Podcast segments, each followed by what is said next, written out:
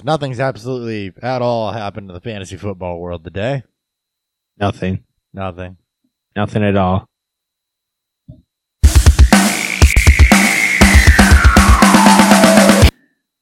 False start. Beerfield. Five yard penalty.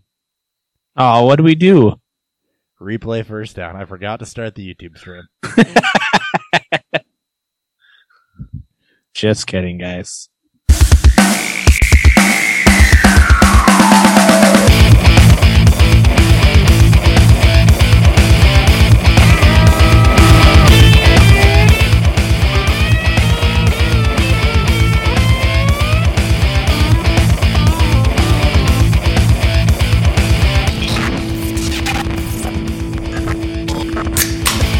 Welcome to Beerfield, where we're not going to scam you in a charity league because not enough people listen to us to run a charity league. I'm your host at Beerfield Hop with two P's, as always, joined by at three at Beerfield Thirty.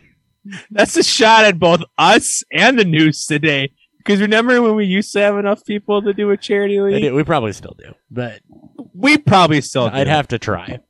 we would have to try and, and and for those of us out there that know, we don't want to try that hard. Indeed, we do Not hard enough to scam you guys, that's for sure.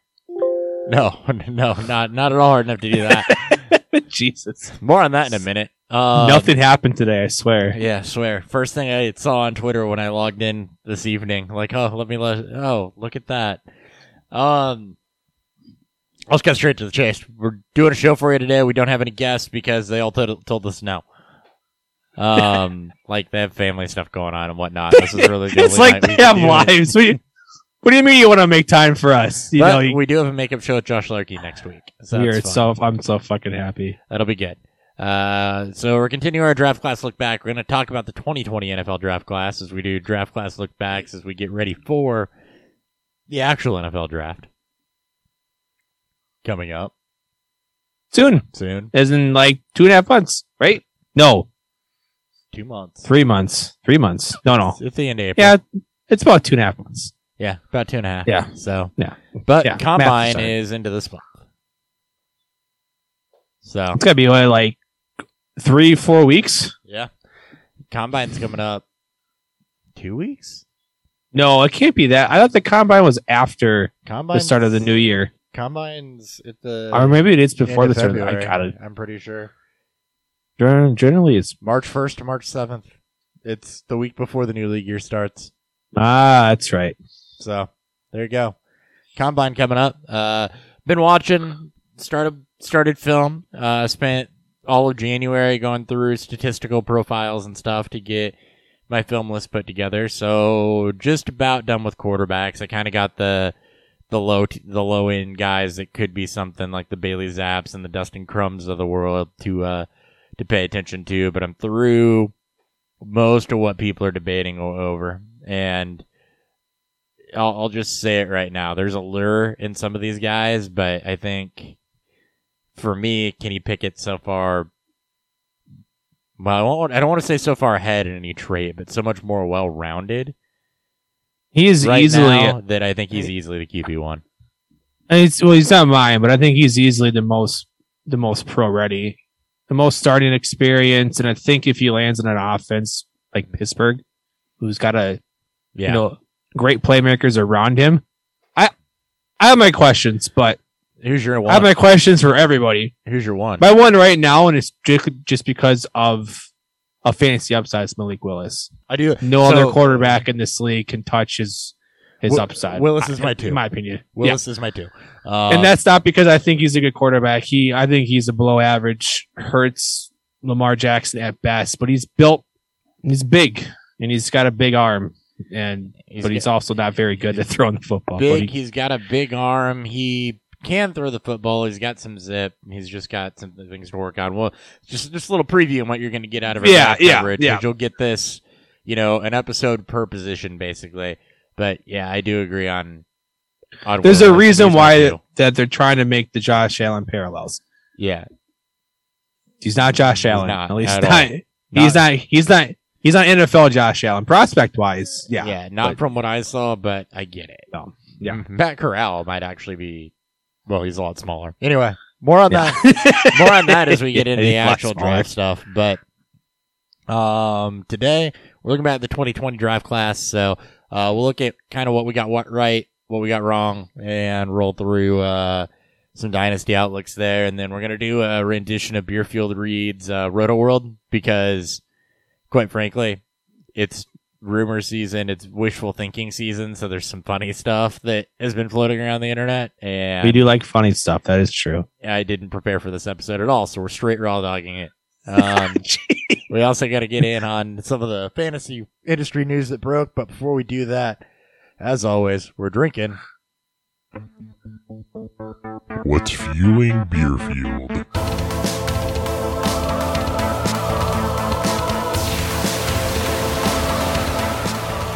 Dan, you got a really big glass with uh, what looks like not a really big beer in it. No, yeah, it looks like it, there's no beer. It's like, oh, you, you already drink half of a 54 ounce glass, if not more. It's might be 72. Anyways, I am drinking uh, Montucky's uh, cold snack. This is a Pilsner that's out of Montana. This is the uh, unofficial beer of Montana. I That's it on the can. 8% back to local uh, causes, which is also great.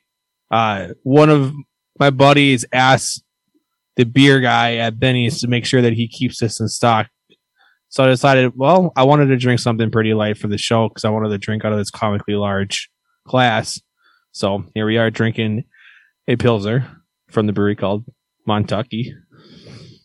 And the beer is called Cold Snack.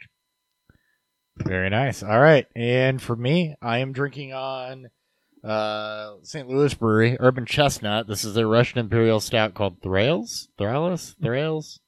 Uh, Nine percent ABV, so uh, no adjuncts or anything in this one. Just a straight Russian Imperial Stout. So, Nice. all right, uh, let's start with the news from the fantasy world. So, all of this is alleged. Let's start off Yeah. there. It is all, yes, you're right. Although Sleeper HQ has investigated one of the people involved in, you know, straight up just kicked them the hell off the platform. So, um, so Twitter at Huss the Prophet, uh, Huss as he goes by, has apparently been scamming people, uh, in the name of charity. So, you know, running a multitude of charity leagues and, uh, you know, so a couple people asked for receipts to see where the money was going, and he uh, was either unable or unwilling to provide those receipts. So uh, there were reports made to Sleeper, and Sleeper investigated it and booted him the hell off. It gets a little deeper than that. Um, you know, all money was being sent direct to him over PayPal. Uh, Yeah. first, first and foremost, if you're playing in leagues with people you don't really know, that's uh, a red flag right there. They should. That's this is the reason places like League Safe exist, or that Sleeper is uh, either has or is working on the ability to pay direct in the app. Um, a lot of the charity leagues centered around a uh, signed item giveaway. I saw some of the pictures of some of the jerseys that were definitely off Pristine Auction. So, for those of you that don't know, Pristine Auction is a great site, but you're not getting licensed stuff, and you, you're typically getting a lot of the signed stuff. It, while it's authentic signatures and everything, you're getting it at a steep discount. So, he's got 12 person leagues at a $100 buy in is $1,200 with a $20 jersey giveaway. $30 jersey giveaway, whatever, claiming he's losing money through a memorabilia business. Screenshots of that one too by doing those giveaways. And no idea where the money went. So, a little more context to this. So he's he's doing this, you know, as you said, based around these uh, Jersey leagues. There's 150 of these leagues. This has been going on for up, I think. So we're gonna. It We- says about four to five years. yeah, at least five years, I think, is what I saw in the comment thread. Yeah, yeah. It's about four to five years, 150 plus, or right around their total leagues. Buy-ins are ranging between 65 and 100 bucks. And obviously, you know, with all this being alleged and with a lot of he said, she said, Huss was a moderator for, uh, you know, for Sleeper. He's been around since uh beginning of it. And apparently, a lot of this is after he was told to stop doing this on the app, I believe, too, because he used to promote it. Sleeper told him to stop it. And then he did it anyways, I I think on its own or just something like it was supposed to be sponsored, something about it. And yeah, it's, uh, it's pretty fucking, it's pretty sketchy. And the fact that, uh, he also, him and, Miss Smalls also, uh, are the ones that do the draft night out, which is, I think, a sponsored paid event for the FF Expo. so, and yeah, it's uh, not a great look. The fact that uh, this this community, this space, really prides itself on the uh, charitable side of things. You know, most notably Scott Fish and the Scott Fish Bowl and the you know, and the Fantasy Cares Foundation that's been created through this space is absolutely incredible. And then you get somebody like Huss who's allegedly doing and scamming, you know, people upwards to hundred thousand dollars, effectively scamming charities because he's not donating to them. It, it's uh, not good, as they say, not good. Yeah, it's it's not good. He also apparently had some involvement with uh, Draft Night Out and the FF Expo. Um, you know, I just said, sorry, I was reading it on. I'm reading through the Oh, oh, retweets sorry, yeah, yeah. while you're talking. So, um, let's see. and if you're on Twitter, you can probably find a long thread that's been posted about it, and uh, Uh, not as much. It's not as talked about as much. I guess when it's, I mean, So it's not. uh it hasn't been blowing up to the extent I thought it would. No, because it's mostly going to impact people in the industry. I mean, it's blowing up. Don't get me wrong, but Oh, yeah, until yeah, A bunch of his league mates decide to come forward. It's like it's not one of those things where defrauding charity. It doesn't have the same movement behind it as racism and sexual assault. So it's not blowing up as much from a humanitarian level is I think some some of the other people that have been busted out do Yeah, it's still bad. Uh, draft night out. Let's see. Um, Eat Sleep FF gonna handle 100% of the finances, which apparently is what was going on before. Um, operations partner. Nothing about him staying, going, whatever. I don't know. I feel more disconnected from this community every day. Yeah, and it, it's it's becoming more and more, and now it's becoming obviously Yeah. more reasons why a lot of the older OGs are are Kinda- stepping out more and more. kind of doing their own thing, bowing out of a lot of these, you know, compilation efforts and stuff because of this. And uh, I won't mention it. I know you kind of said we don't need to, but I'm going to. Um, just because I feel like there was too much of a free pass for last misdeeds. Uh, yeah, Steffi Small is also caught up in this one. Now, no, there is zero evidence. I'll be very upfront with this. There's zero evidence that says that she knew what Huss was allegedly doing and was any more than just a partner. Huss had approached us before to be partners with this stuff at one point, or on some things at one point back several years ago. And there was something Nick didn't like, and we ended up declining that. I think Nick didn't Yeah. like it. For some reason, we I, for some reason we ended up declining it. Didn't feel right about it, but there's there's multiple times that myself and Nick were approached, whether it be you know when we were at the yeah, at the Go Fantasy in Fort Worth, or for you know through you know through DMs on on various you know social platforms. So thankfully, our uh, our keen sense, our Spidey sense, went off. yeah. But- it's just sad that it Anyway, it just happened to be this. Steffi helped recruit membership. Uh, had a promo code for it, which is really weird that there's a promo code for charity leagues. Because why do you need to track? Uh, promo codes for those that don't know, by the way, are, are tracked to. And it's so important for podcasters that you use them because they're designed to track the business's benefit from advertising with you and directly quantify you know what level of sales you brought to that business or that product it's not just to give you a discount but those codes are also tracked to to tell the business we uh you know we got this much value out of advertising with this person or you know, sometimes there's deals worked out around you get a percentage of what you sell Yeah. or Yep. what drives there. And for there to be a promo code associated with that tells me that, you know, there were probably, um, if not kickbacks, at least some tracking around marketing value there. So, you know, and you know, free marketing, right? You don't track that shit because all free work advice is good advice, right? But Yep. you know, there's probably some money involved there, which is really weird for just charity. You can hide that as an operating expense, and I guess that's fine if you're saying all proceeds go to, right? But in any event, yeah, she was advertising for this too. No evidence that she knew what was going on in the background. Um, no, I'm purely speculating based on the existence of a promo code, what that led to. Only being mentioned here because, quite frankly, she shouldn't have gotten taken a break from Twitter for a week and then completely forgiven for the shit that she did. So there you go. Sorry, might have been, Basically. might have been two weeks. Pardon me. I, I I need to think about what I did. Deletes it long enough for the heat to die down, then immediately shows back up. Fucking sickening. I can promise you guys this though. Dan and I, we're real journalists. We've been on the phone with Sleeper HQ to get to the bottom of this. yeah, man. It was, uh, you know, we even got to talk to their lawyer team. You know, we were told that it's none of our business, but then we were like, wait, wait, wait, wait, hey, hey, I'm in Hey. the industry. I'm in the industry, bro. I'm in the industry, dude. Have you not heard of Beerfield Podcast? I 'Cause got I'm telling you, man, they're gonna blow up soon. Right. It's only taken 375 episodes. We're gonna fucking get there, okay? Hey, we were larger at one You were point. there once. Anyway.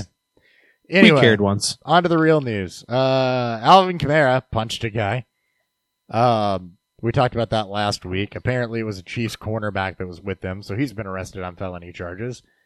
Uh, what else do we got? Kevin O'Connell officially hired, which seems like that took forever. Uh, Well, they wanted to wait. I think they were trying to be respectful to the, you know, to him, you know, winning the Super in the Bowl and Super Bowl. and yeah, and I think there is. I wouldn't be shocked because there's other coordinators you brought over. There's a long list of, you know, right after the O'Connell signing, there's bringing in his old staff and stuff. So Yep. Uh, Kirk Cousins expected to remain the Vikings quarterback, although there has been rumors of interest from Deshaun Watson. Just making sure we cover every angle here.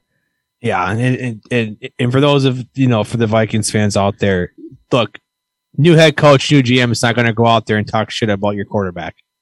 Say, you know, this it's it's a vote of confidence for them to say we're going to stick with Kirk Cousins. It does not absolutely mean there's no shape and way that they will not trade Kirk Cousins. Like, so just calm down, people out there thinking that you know it's it's a hundred percent guaranteed that he's going to be the Vikings quarterback week one. You don't think he will. Uh, beat writer Mark Kaboly believes the Steelers should take a peek at impending free agent Marcus Mariota. Well, yeah, they should. They should take a peek at every quarterback because they need one.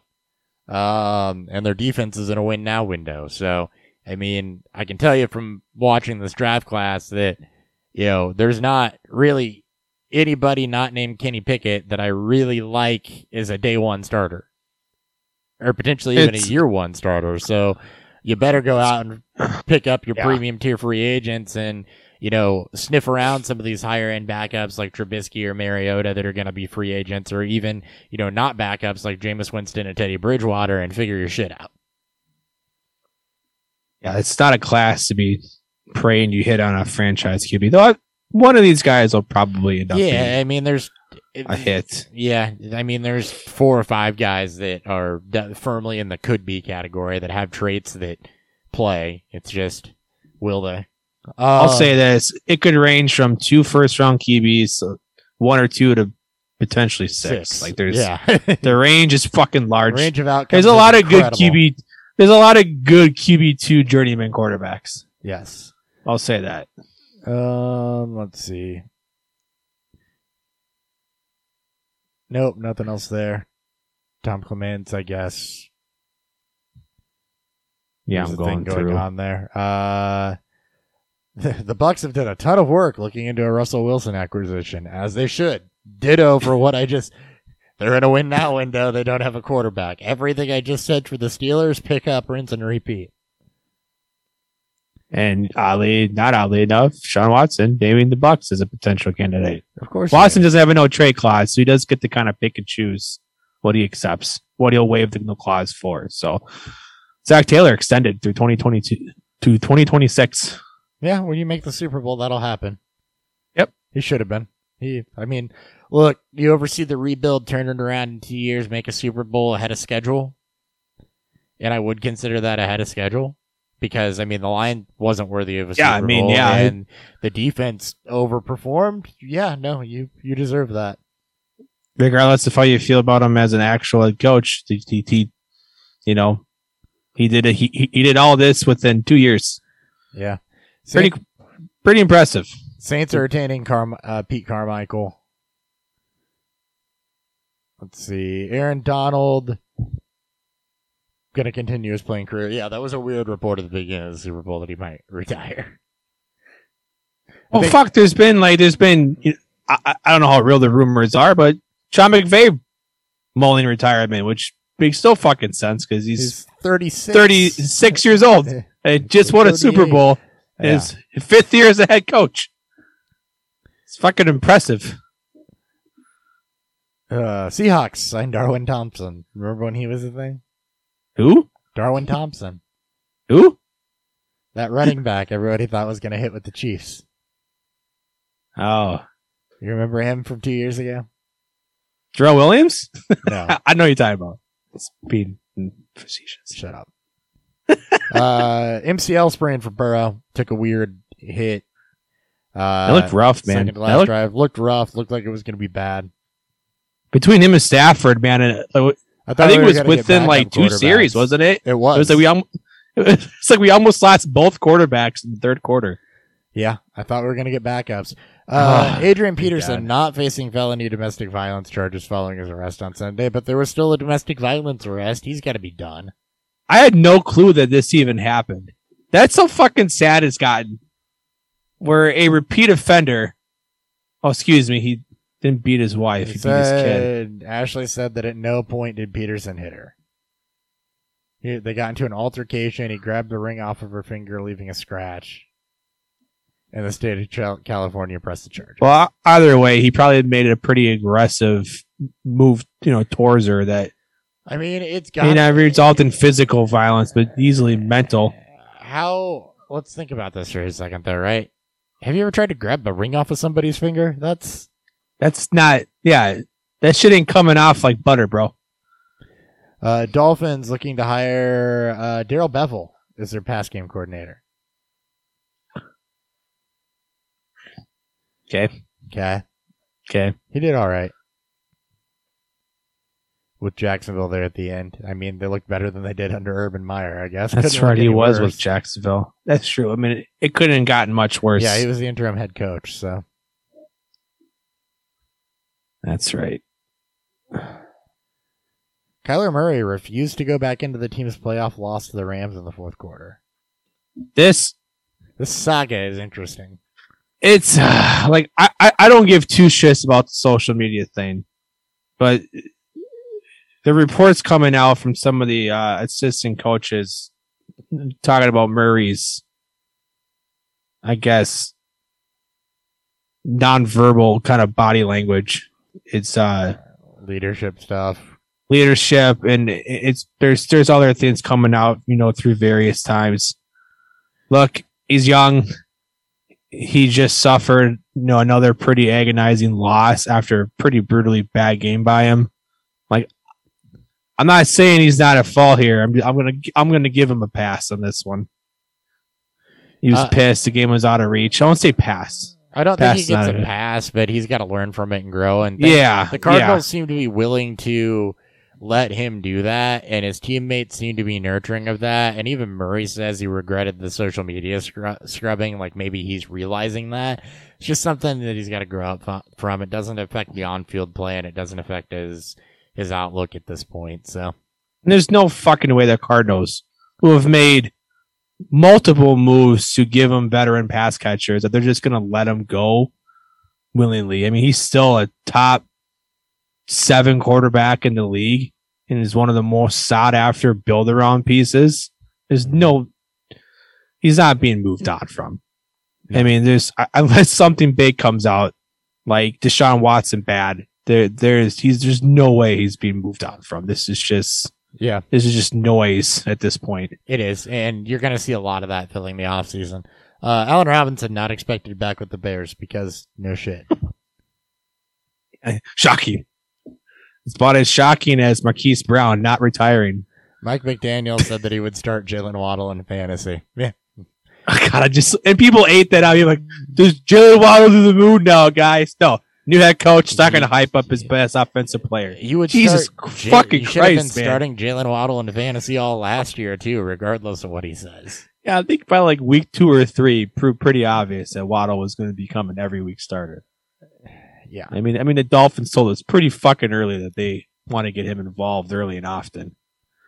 Uh, let's see. Bills going to focus on protecting Josh Allen. Good, although he doesn't need it as bad as some other quarterbacks do that might be less mobile and smaller. Joe Burrow. Just God for just stop fucking giving him draws. Just stop running him. Let Yeah. the man do what he needs to do. Just don't run them. Just don't design run him. That's that's one way.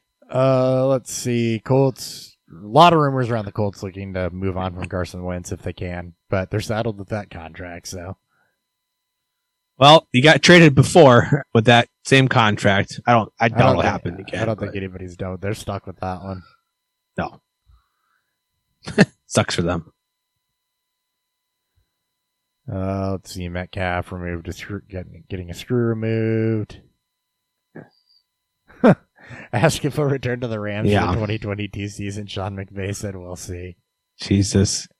This is my like favorite and least favorite time of the year for news because of all the uh because it's so It's quiet. so People just, stupid. just sh- everything up. A- And I bet that some of these guys are just fucking with the media. Oh God, yeah, I would. I I would blast. Just write whatever you want. Someone gave a percentage chance. Kirk Cousins have a, has a twenty five percent chance of being traded. Really, twenty five percent. Uh, I would give it 50-50 because it's a yes or a no when they get asked. Mike Patton uh, to the Vikings. Odell Beckham tore his ACL again in the Super Bowl. This was sad to watch because bounced around, tumultuous day in Cleveland on the comeback trail, and then you knew when you saw the. I mean, Dude, it looked yeah. I think I ugh. texted you immediately and said that was non-contact. Like, it was bad. it you know i feel odell gets a lot of shit and i think a lot of it is definitely deserved he's earned his right to be considered one of the more diva you know players over the last 20 years but all the dude wanted to do was just play football in a system that works for them he worked his way up he got there and he was going on to have a probably pretty fucking good super bowl he already scored a touchdown and you see this it's just oof Peak off season. You ready? You sitting down? I hope so. Hold on. The Athletic's Ted Wynn said Raiders head coach Josh McDaniels could emphasize the screen passing game in 2022.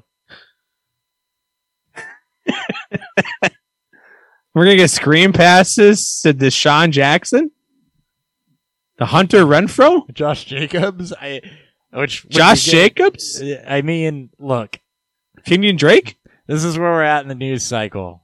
Nice. This off this concept that is a staple in every NFL offense. Yeah, it's going to be used here. That's where we're at. it's like that's like acts in a defensive corner. Yeah, you know we might we might implement the blitz. I don't know, maybe. running back screens are the second thing that, or the third thing that go in your playbook right after all nines and a run up the middle. Like, A power I. right. Yeah.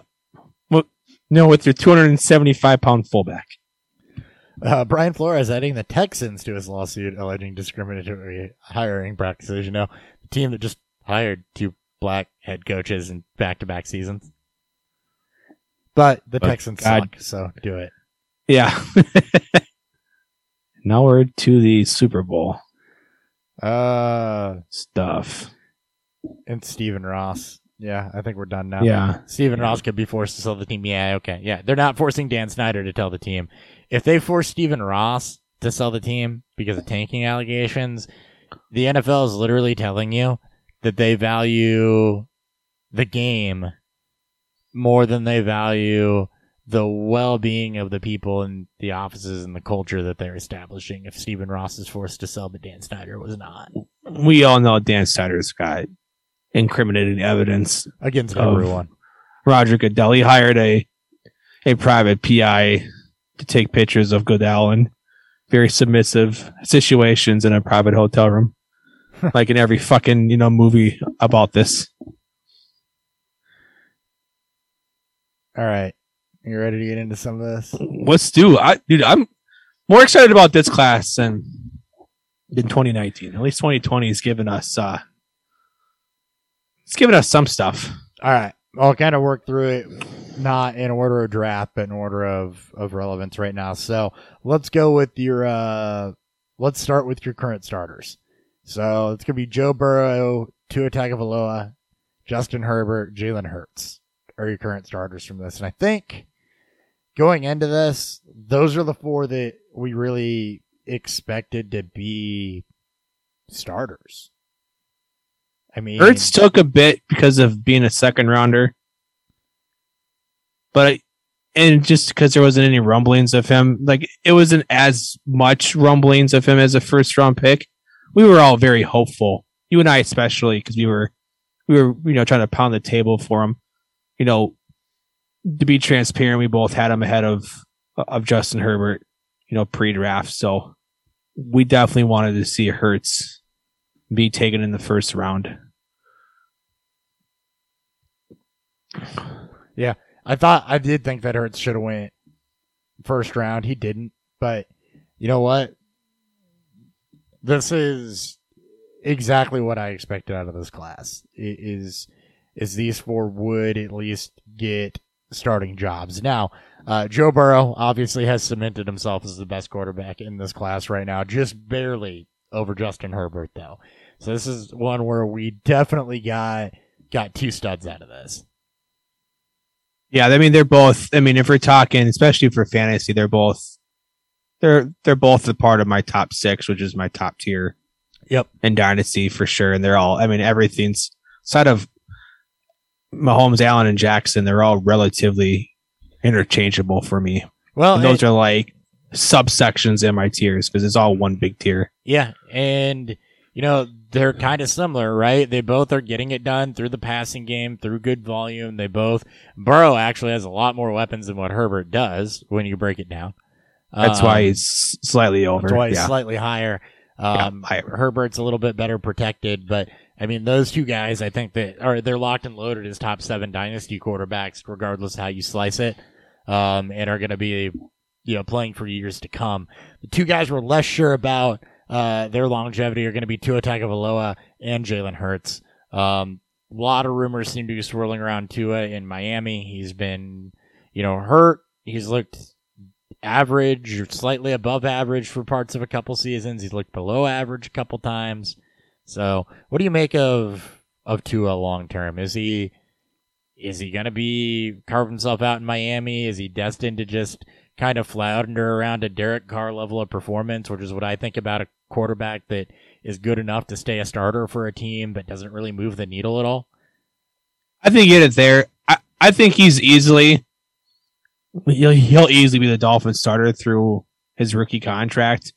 He's led them to near playoff performance or, or to near playoff berths, you know, every year. This is a team that's also in the midst of a rebuild. They just fired the head coach. That's the only big concern is, is you know, what does McDaniel do? McDaniel's do now. If Tua doesn't, like his lease is obviously shortened when you lose your head coach that brought you in, that helped bring you in, that helped, you know, develop you uh, along with the, his own coaching staff. There is there is some risk there, but Tua's done so much, and I think he's going to be good enough. He's he's basically uh, he's better Teddy, right? He's going to be smart with the football. He's going to have his games, but he's he's not at least not now. He's he's not that that that 302 guy. No. He's not going out there and because he's not going to get rushing volume that's going to you know propel him the same way that Jalen Hurts does. Um, you know, to offset some of his poor passing performances. Tua's a new age game manager, and I think we just have to accept that. I mean, yeah, uh, middle of the pack in in pass plays per game, 30th in air yards. And I have to see. This is going to be the one thing that's going to be interesting to see with the Dolphins in general. I talk, I've talked about it a bit with Waddle and his low aDOT. Is Yeah. do they try to stretch this offense a little bit more? You know, what does Mike McDaniel try to do with this offense? What do they do personnel wise? Are they going to put more into the running game?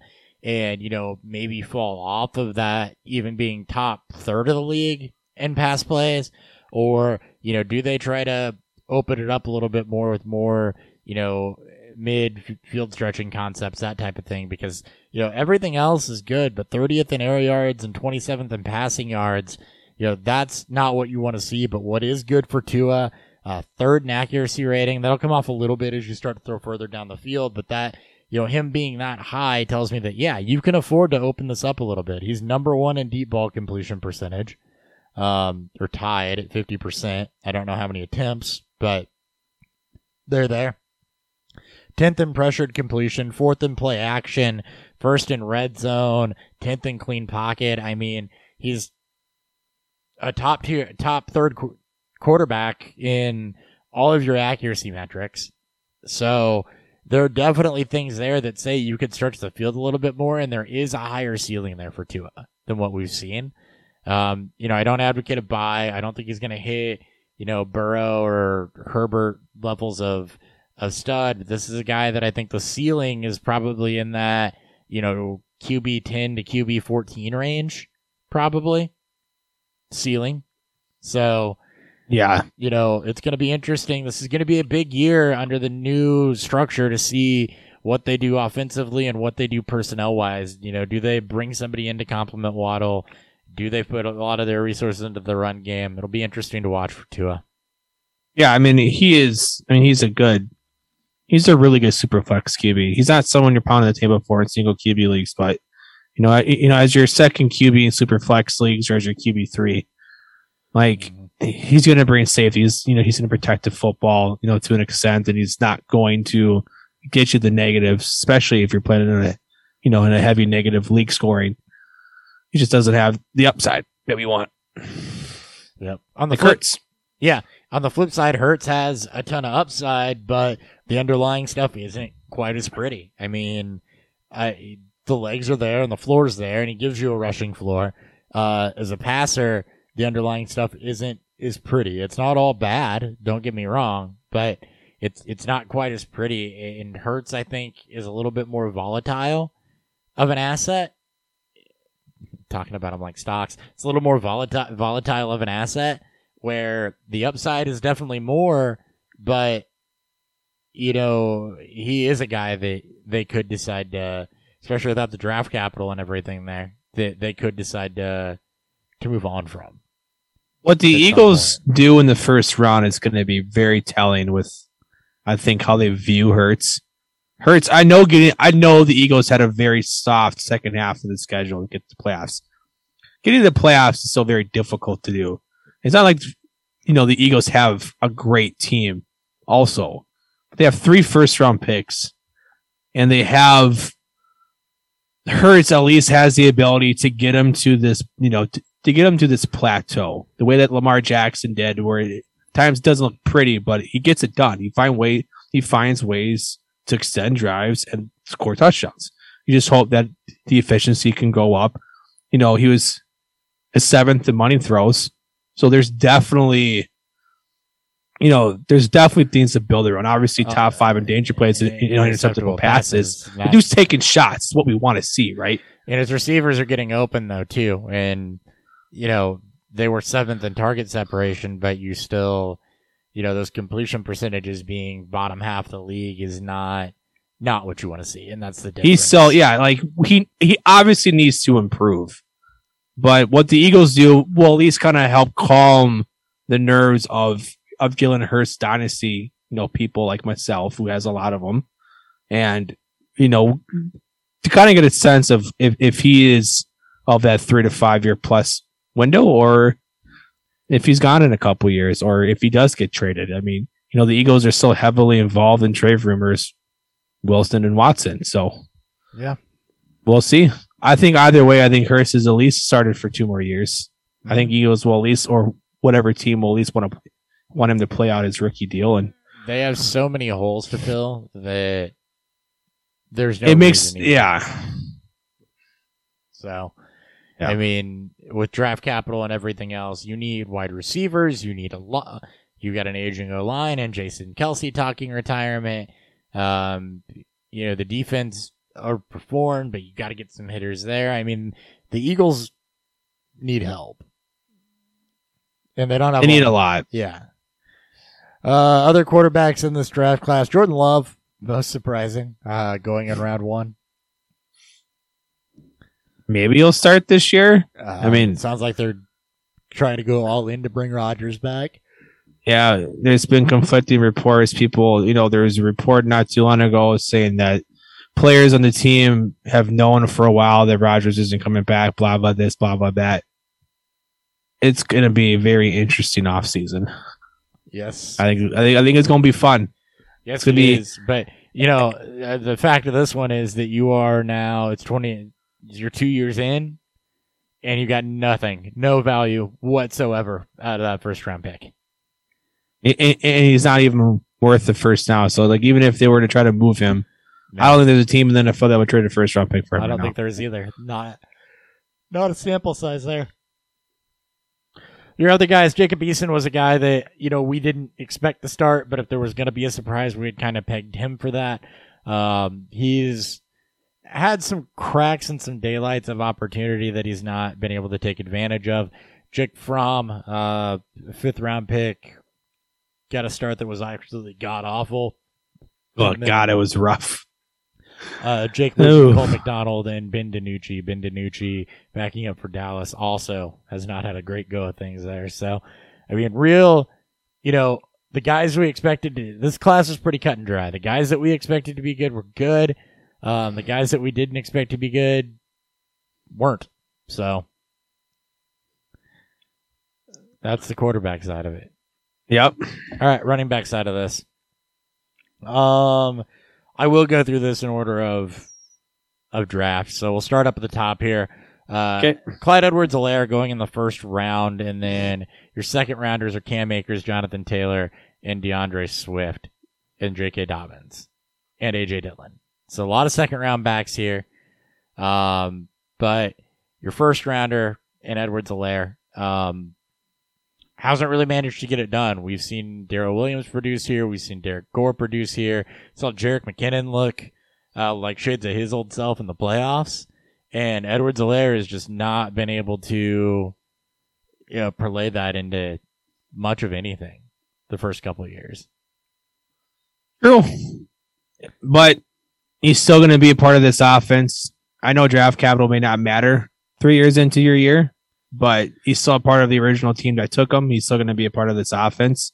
He's honestly going to be kind of where Josh Jacobs was, not to that extent, 'cause Jacobs is still going to be taken higher during his third year. But I think people are overvaluing. I think they're over extending on just how much he won't lose going into next season. And we know the Chiefs are not going to spend another day one or day two pick on a running back. At least I hope not, Well, with the amount of issues they have. he'll be there, but I think what they've shown is they don't have to do that either because the the just guys that you're bringing in, Jerick McKinnon, two years removed from playing meaningful football, you know, Darrel Williams and Derrick Gore looking better than eh, than Helaire in this offense is Yeah. it's telling, right? I'm not saying you're going out there and spending a top three draft pick. I uh, think I think he's going to end up as a fifth or sixth round pick, I think so too. and there's going to be upside, you know, to those, you know, to those rounds where you can stomach, you know, maybe the risk you're taking. Yep, with it's- your RB3 it's like or RB4. last year. Yeah, it- it's It's the same And he- concept. it's not like he hasn't not been productive ever. It's No, just, just for it's- whatever it's worth, the Chiefs just don't like using them. And he's never been able to string it together consistently either. It- Yeah. it's there's productive games. I mean, he had two game, just two games over 100 scrimmage yards and one multi-touchdown game this year. It's not what you want to see, but Yeah. those games Yep. are still happening. It's just he's never been able to string it together consistently in this offense or looked as good as he should have been able to look in this offense. he's not a guy you're trading for, and he is a guy that if he hits this year, um, nearing the end of his first contract with consistency problems, this is uh, one where you're you're watching those ads, you're looking for a sale, but you're You know that- seller. Yeah, and, and he, everyone feels this way, but again, everyone's got different values and how they view them. So as soon as Helaire has, let's you know, he starts the season probably as a starter. They're gonna have a whole crew of new backups. He streams off two or three games in a row. Throw him on there. Yeah. Uh, unless you're a championship team, then you want to hold on to the the depth. But Yep. at this point, Uh, yeah. Next two guys, though, kind of a different story. I think they've been mostly what you'd hope they'd be. I think Jonathan Taylor's been like everything and more that you could hope for out of him. And I think DeAndre Swift has been, you know, kind of as advertised when he landed in Detroit. You knew that he's talented. You knew that um, being in Detroit would present some unique challenges. you gotta love Swift now, right? Sw- you know, Swift and ETN playing on on bad teams that are going to be playing from behind with the pass catching skill set that they have, Yeah. and especially with Swift, who's already proven to be utilized in this offense. Not much is going to change. They'll, they'll they'll definitely add talent, but they even with them winning only you know just a couple games, they even played above their own level They did.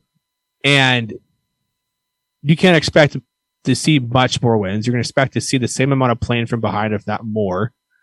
As long as Swift can stay healthy, which has been his biggest concern, is his durability. Yeah.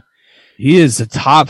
He's got top three upside. He was just because because of the target volume. He was very consistent before he got hurt too, and that's that's what you want to see. And then Jonathan Taylor's been otherworldly. I mean, is Derrick Henry, a big man, comes back from a foot injury, that is Jonathan Taylor. Pretty much is new Derrick Henry. He is. He is in most people's minds a dynasty RB one, which he should. should be. And, and you know, there'll be arguments on if you take him in the first round or not first round, first pick overall in redraft leagues. I'm not, but that's because I, you know, I want my pass catching upside. But And he does. in terms of that, dynasty, but- Taylor is easily 101. Yeah. Maybe at least RB one, maybe not 101, but definitely RB one. Next two guys kind of offset by injuries. Cam Akers, J.K. Dobbins. Akers had the Achilles injury, came back in a remarkable amount of time, and still looking looked ineffective. Uh, I've never liked Cam Akers, so I have to kind of abstain a little here. I thought that he was fool's gold, and you know he had some big games last season, and then spent this season hurt struggled getting back on the field. I think the jury's very, very much still out on that, and he's almost got to be a hold. I mean, you're not doing anything with them. I mean, thankfully, it sounds like the uh the value heatness has kind of cooled off. I know on the fan or on the uh user, it, you know, on that KTC site that's all user driven, you know, based on their ADP, has kind of cooled down a lot. So the community as a whole is kind of you know calmed, which has helped. But is one of the few backs that's going to command the amount of opportunity share just you know coming off of right coming off of right after his Achilles injuries already impressive. He'll be polarizing just because of that. You know he's going to be overdrafted in probably every league because there'll be one guy who wants to take that risk, and I understand. I mean he's still tethered to a top five offense, and he's already part of a team that's more than willing to give him the majority of the running back touches, which is ultimately what we want in redraft, right? Volume is king. It is, and they're another one that it's going to be interesting to see what they do with you know Michel becoming a free agent, and then I think Darrell Henderson also No, he's got one more year. Got one more he's year. going into his fourth year. got it. So it'll be interesting to see what they do to to su- supplement this backfield, though. Yep, yep. No, I agree. J.K. Dobbins, uh, J.K. Dobbins has been hurt. We haven't really gotten to see J.K. Dobbins. It's been so like I know that I liked him more, but and I love him in this offense. But you're right. You and I have talked about this. I, I think we talked about it a lot last week or, or or maybe two weeks ago. Um, We did. the unknown, you know, of the Ravens backfield. It's, you know, you can make a case for both Dobbins and Edwards and their value and what that truly looks like. Oh, we got into Um, it when we talked about Justice Hill from yeah, Justice Hill. Yeah, so the 19 yeah, class last week. so, Yeah. yeah. I, I depends where Dobbins his uh his ADP ends up in redraft. He's he he doesn't catch passes though, right? It's it's it's kind of like Nick Chubb. Well, he where- doesn't do anything because he hasn't been able yeah, to he hasn't been healthy. Yeah, yeah. I mean, he's got a lot of rushing. Like he's got the rushing yards upside just because he's tethered to a great rushing offense. But he also doesn't catch passes. So I mean, how much of a value do you want to put into him? On top of coming back from this injury, and on top of of Gus Edwards also returning. Right. Yeah. Hey, I mean, I, it's tough. He seems to me like it, it is a a lottery ticket, but you're gonna have to kick the tires and see what the current asking price is for J.K. Dobbins. You know, the owner could be sick. Owner, manager, could be sick of it. Corrected myself. Thank you. That's one of those things that we're trying to work on. Not using buy sell owner. It's been ingrained in what we've done for 300 episodes, so we're gonna slip up every now and again. Yeah, we're trying to uh, we're trying to be you know, mindful, to be at least be mindful, mindful of it. Yeah. But uh, J.K. Dobbins is, you know, recency bias being what it is, right? You might be able to to get a high upside player for close to or next to nothing, especially depending on what the Ravens do in the offseason and the draft. Um, which I'd imagine is nothing given the glut of people that they have there. Um, so you know, eh, people are going to be scared off by the fact that that backfield is going to be crowded. Don't forget, you've got uh, Ty'Son Williams too. Eh, I mean, Uh, it is very. Eh, he got he he got supplanted by two old, you know, two old well, bats. well, well, o- over the hill running backs, including like Le'Veon Bell and shit. Like right. they they did him dirty. He deserved better, but I thought he went on IR too, but anyway, yeah, sorry, it's going to be Go crowded. So Yeah, it will be. you probably can get discount J.K. Dobbins, and it's still a high, it's still a high upside player. So just be mindful of that and be aware of that. And you know, if you're a rebuilding team that's that's after backs, and maybe you got a surplus of picks, I mean, look, J.K. Dobbins to me is just as good as a, you know, probably any back you're gonna get towards the back of the second right now. It's just as much of a chance of hitting. So. Yeah, he's definitely he would be- he's he's he's definitely worth the risk.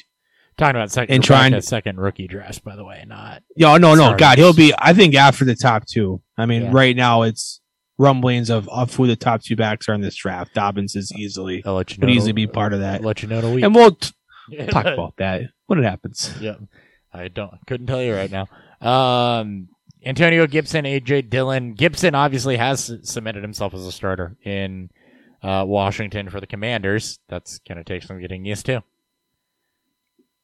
It and will. then AJ Dillon has been splitting with Aaron Jones. I wonder what what Green Bay is going to do with Jones. Jones just got paid, and if if Rodgers does leave, I think that's going to potentially lead to a more run focus, grind him down. Maybe the old you know thunder and lightning. I I still like Dillon. He's been successful in this you know with this offense. If Rodgers leaves, obviously scoring upside will go down, but. I mean, he's perfect fit for the elements there. And if they decide to go run heavy, I mean, the guy's he is your young Derrick Henry. Yeah. Um, as far and he could be. I mean, Henry was a later breakout, right? Because he was constantly in split backfields. So that is something to keep in mind with Dillon. Is if he doesn't put a lot of wear and tear on himself, but proves valuable in kind of that split role, he'll eventually get a shot on the right team. Um, Antonio Gibson, I think you could make an argument for he's the running. I don't think it's much of an argument actually. He's the th- third best running back out of this class, behind Swift and and Taylor. Yeah, you can definitely make that argument. Just like with you know with you know with Swift and now with Akers and Dobbins, his durability. You know, can Gibson you know continue to hold up? You know, multiple injuries in his first two seasons. Uh, It's caused him to miss some games. Um, he's, I'm not that concerned he's because been he's to banged get. up. He has missed two games, both from a toe sprain in 2020. You know, but It's again running backs are a crapshoot, especially in redraft. So you're just hoping to hit. You're going for ceiling. You know, if half these guys are going to get hurt, you better start reaching for the upside picks. And Gibson, who has a three down skill set and a size that he should be able to handle it. Uh, and the, the underlying metrics are good. Yards per route run is top 15, eighth in breakaway runs, evaded tackles and juke rate. He's, you know, fifth in evaded tackles, 17th in juke rate. Um, creating for yourself and the things that you want to see are absolutely there. The catch rate's good. Fantasy points per game's up there. He's been very consistent. He gets touchdown and goal line work. You know, he doesn't have the, the name cachet, if you will, that you're getting out of Swift and Jonathan Taylor. But I, I mean, from a productivity standpoint and an outlook standpoint, he's right up there with Swift. I, I think that they're, if you were to tear off this draft class, they're right there together. Yeah, I mean, and, and, and like even during the process, I mean, I mean, Gibson was always talked about as that like if you're going for your home run pick, it's got to be Gibson. You know, six foot one, over two hundred and twenty five pounds. He's six six foot two twenty eight. Excuse me. Mm-hmm. And w- w- you know, with his receiving upside that he got from Memphis, it's or, or when he played in Memphis in college. I mean, it, it, it- like it was always there. It was whether or not he could actually, you know, become an every down back. And he, it's honest, he can survive, I guess, JD McKissic, who, you know, who, who for some reason keeps, you know, commanding targets. It's, uh, Gibson has top three to five running back upside. Like he's that good, like as a whole, not just in its class, but as a whole. I mean, that's, that's been his upside since, you know, since year two, since his pass off season, after he showed us that in his rookie season. Sure. All right, other guys, I think this next year is pretty well termed. The we thought, and you know, these two are they're heavily debated on this show too. Not by us necessarily, Oh, love I misspelled last. God, I should repeat. but they're kind of going on. Different directions in Ke'Shawn Vaughn and Zach Moss, where Zach Moss got relegated behind Devin Singletary at a healthy scratch and and bench duty, and the team seemingly lost faith in him. Uh, with Fournette out during the stretch run, Ke'Shawn Vaughn got He's he's a got some play. He looked decent. He looked good. Fournette's a free agent. Vaughn. It's got to be someone you're trying to just throw in your deals, right? He, he's probably been dropped in some leagues. Look, we liked him coming out. Liked him a you know, he's got an every down skill set, and you know he you know he plays for a notoriously hated you know rookie of rookies. You know, you know with Bruce Arians as his head coach, is a championship roster. He got off. He got off to a slow start. I, I think he also got COVID. He, he- like he was just put behind. And when you have a team who won a Super Bowl and is vying to get another one in this past season, Vaughn just got, you know, he just got, you know, put out the pasture, you know, for those times. And he might be that, that late round or that late career, not late career, but that, you know, little later into the rookie career, you know, to break out. And if Tampa Bay can go out there and give himself a quarterback to make this offense just as good as it was this past season, I mean, it, it's, Yeah. he's got scoring upside and, and he's also a pretty good pass catcher. And the running back room could clear out too with Fournette and uh, and Ronald Jones both being ticketed for free agency. So I'll have to keep look a little harder into the salary cap, but it's I don't see either of them coming back. I think Fournette might just command more, especially with Brady gone. I think it might. I wouldn't be surprised if the Bucs just clean shop with some of their. Fournette's going to command a role wherever he lands because he was great in that Follow. offense. Buffalo. Maybe he does, but yeah. I'm getting a beer. I'll be right back. Okay. Um, as much as I want to wait for Dan to get back to to go through this last group, we'll go ahead and go through this last group because there's not a lot to talk about to here to talk about here. Darrynton Evans, uh, back up in Tennessee, still on the roster, hasn't really shown a whole lot. Joshua Kelley flashed a bit with uh, LA to begin his career and then really fell off. Same Michael P. Ryan is kind of the only guy with the Jets. Anthony McFarland, DeeJay Dallas, Jason Huntley, Eno Benjamin, Raymond Calais, and Malcolm Perry. Um, have all not produced. So basically anything below that Ke'Shawn Vaughn, Zach Moss, uh, pick has not done anything, and I think you can. Well, we got one running back we can maybe talk about. uh, James Robinson. James Robinson, Yeah. maybe. Yeah, I mean, he it, he got he got Phillip Lindsay. he has been. And- Phillip Lindsay. It's I think he's better than Lindsay, but we'll see what what Doug Pederson wants to do with this with his double backfield. we saw in Philly where he will use more than one back. It's very possible Robinson and ETN both have roles. I mean, I I- think that's the ultimate hope is that I think it is too. is that ETN will obviously be the more valuable fantasy asset because he will be their pass catching back. But R- Robinson can easily carve out potentially 150 plus carries, and if something were to happen uh, to ETN again, Robinson's one of the more valuable handcuffs that still has, you know, his own standalone value. Right. And you do not trade him in Dynasty; you hold him. No, hold them right now. because Um, he's elite backup. yeah. All right, wide receivers. These are all over the place. Actually, hold on. Beer review.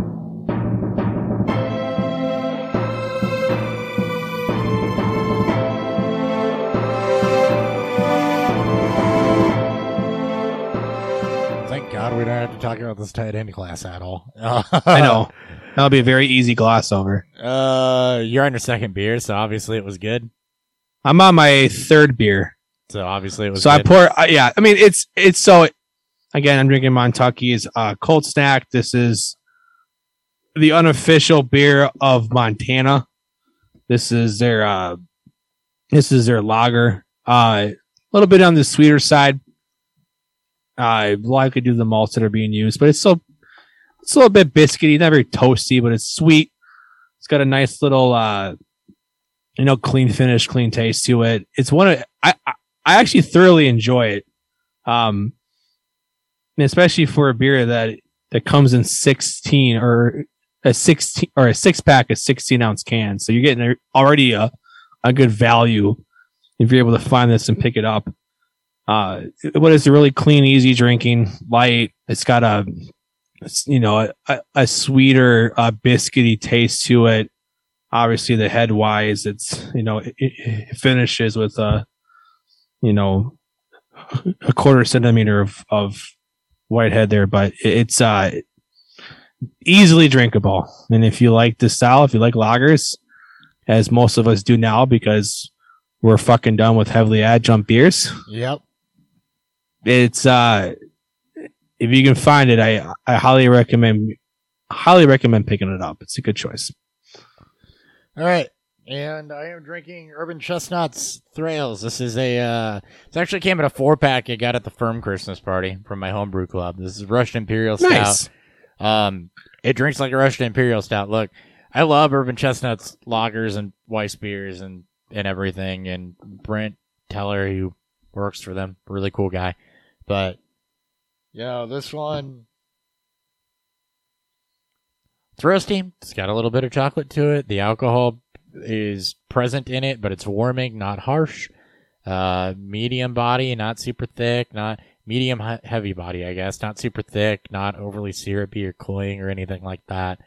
Um, kind of a long finish that lingers just a nice, you know, subtle coffee, chocolate, roasted notes. It's exactly what I'd expect from a UCBC beer, which is a, a very good representation of the style. Very, very solid. You know, doesn't knock your socks off necessarily, but just a, a great classic representation. So solid job, Urban Chestnut. i absolutely love you go to the ris and i'm glad uh i'm glad more places are putting them out there i'm also starting to see a lot more dark lagers i know it's that time of year to start seeing dunkels and Stubborn German i love them so much has a Bohemian Pills that's dark. Ooh, see, I'm not a huge. See, I, I, I have a love hate Uh, relationship with Bohemian Pilsners, but it's you know, incredible. dark version might be. I might be interested. Next time I'm in Waterloo, Maybe it is a lager. It's incredible. I'll tell you that much. Maybe next good. time I'm out in the Waterloo area, I'll after they're open yeah. because I've I've missed them the last two times. End your day down there. there. End your day. Yeah. there. It's delicious. Yeah. All right.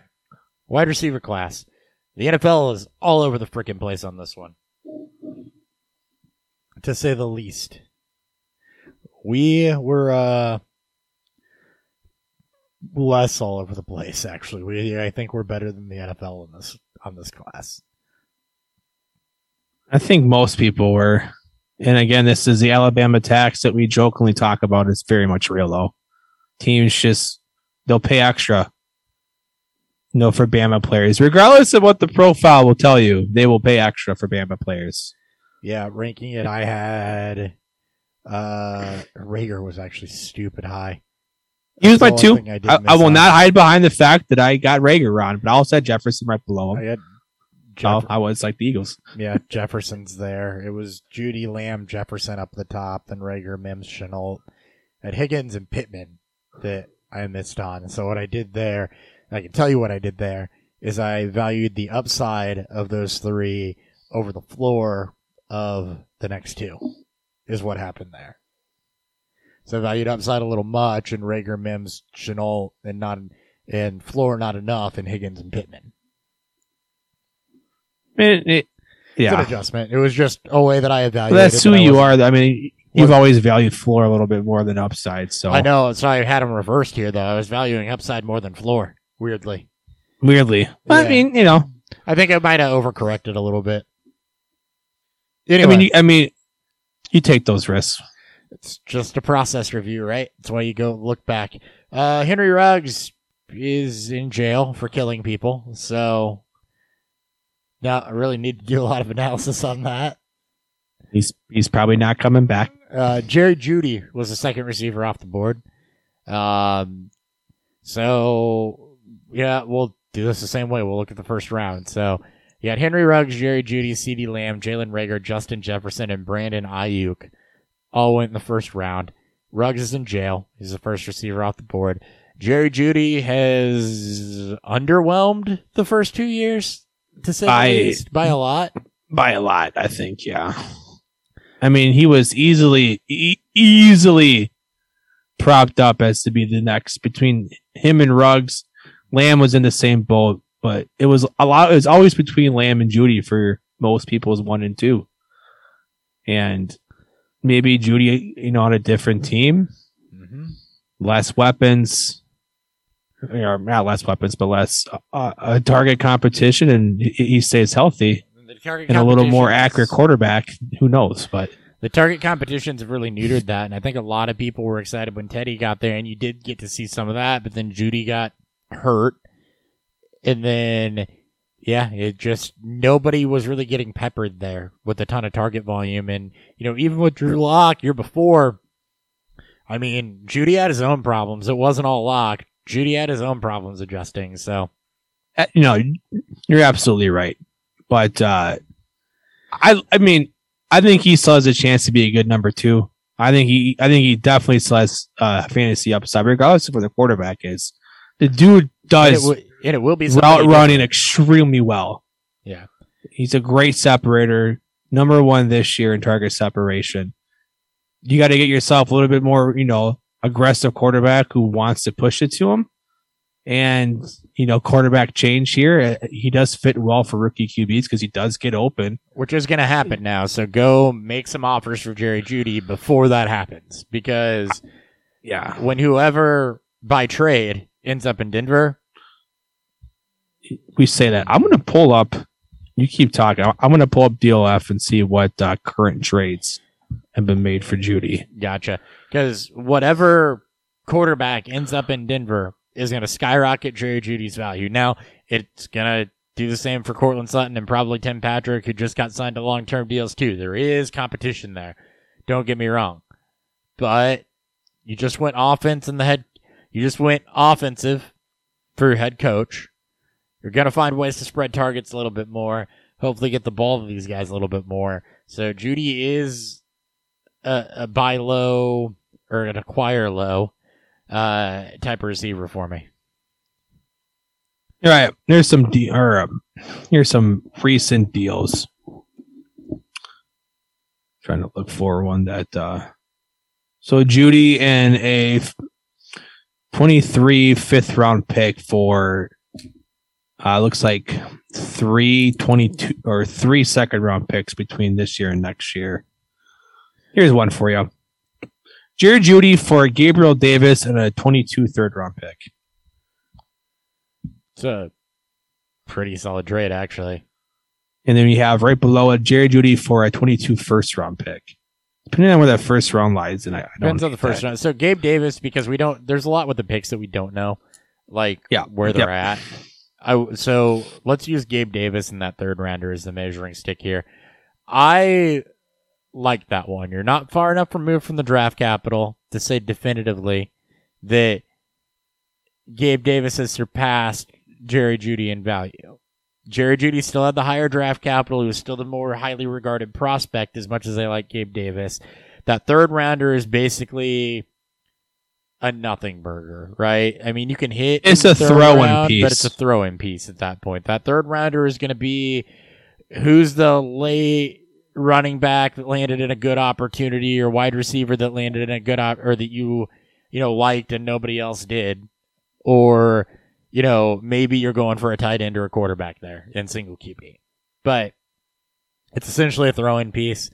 Um, to acknowledge the fact that Jeudy was the more well-regarded prospect and you're only two years in, but Gabe Davis, you know, with no Manny Sanders and no, I think, I think Smokey John Brown was there at one point, but no Manny Sanders being the biggest one. He was. He, he was there first year. Davis uh, stands to see a bigger role, stands to be more involved. Had a huge blow up game in the playoffs, and you know when we sit and do this class next year, we could very easily be talking about Gabe Davis as a you know higher valued piece than what Jerry Jeudy is if you get another dud season out of him. But right now he's not. So I I really like I like that value um on both sides for that trade. I don't know if I want to aim for Jeudy if I'm trying to move Davis, No, but, I, but I'm always trying to maximize. That's why Davis in a one for one. This is essentially a one for one deal. You you have Jeudy, just like you said, he's coming off of kind of disappointing seasons. He hasn't been able to stay healthy. But if you still Um, the believe Broncos- in him, that's a Yeah, if you still to pay- believe in him, play- that's to pay. You're right. You're right, and you're getting a third on top of it, right? I Right. for whatever that's worth, you're still getting another draft pick that could turn into, you know, a lottery pick or help move for another player in a different trade. But Now let's be clear. I love Gabe Davis. I'm not making that trade. I'm heavily on the Gabe. I, I'm sticking with Gabe Davis in that scenario. But I just wouldn't aim for Jeudy. yeah, I don't particularly love the upside because he's now he's still. I mean, we just saw, as you mentioned not too long ago, Son and Patrick both get re-signed. That that does kind of tell you how Denver views their receiving corps and whether or not Jeudy and then we also have in, when we do talk about KJ Hamler, how they Yeah. view about them. There's still a lot of weapons here, and there's no certainty for quarterback future. or Davis has his quarterback future. or pass volume, given the fact that this defense That is still pretty decent. So Yeah, yeah. I, I, I have my own reserves on Davis. I'm not aiming for Jeudy. I want. I'm going fucking higher. He- Yeah. like even in a one. That's why I will easily tack on a first round, second round pick if I had Davis and go for the upper echelon receivers. I'm not stopping for Jeudy. There's just. It's almost like a side trade. Essentially, you, you know you're trading one upside you know player you know for a player who's downtrending. It doesn't make sense to me. All right. Like, even if you believe in Jeudy. Sorry. no, you're good. No, we're just gonna move on. Yeah. Uh, Shut the fuck up, Dan. CeeDee Lamb. Well, it's a deep draft. It's a deep receiver It is a class. deep- There's a lot to get to here. So CeeDee Lamb, um, CeeDee Lamb. I can say this because I've done the analysis on both guys and the deep dive on both guys. He's real close to Tee Higgins, and they were a full round, round plus, round and a half apart in this draft. And their careers so far have not been that far separated, and their underlying metrics are not that much different. Um, That being said, CeeDee Lamb's in an offense that is going to throw 600 plus times and is on an offense where Amari Cooper figures to be on his way out of town, and Michael Gallup's a free agent to where he could easily be the top target here. Uh, and and they can't afford Dalton Schultz because this is a this is a team that's bottom three in cap space and right. salary cap right now.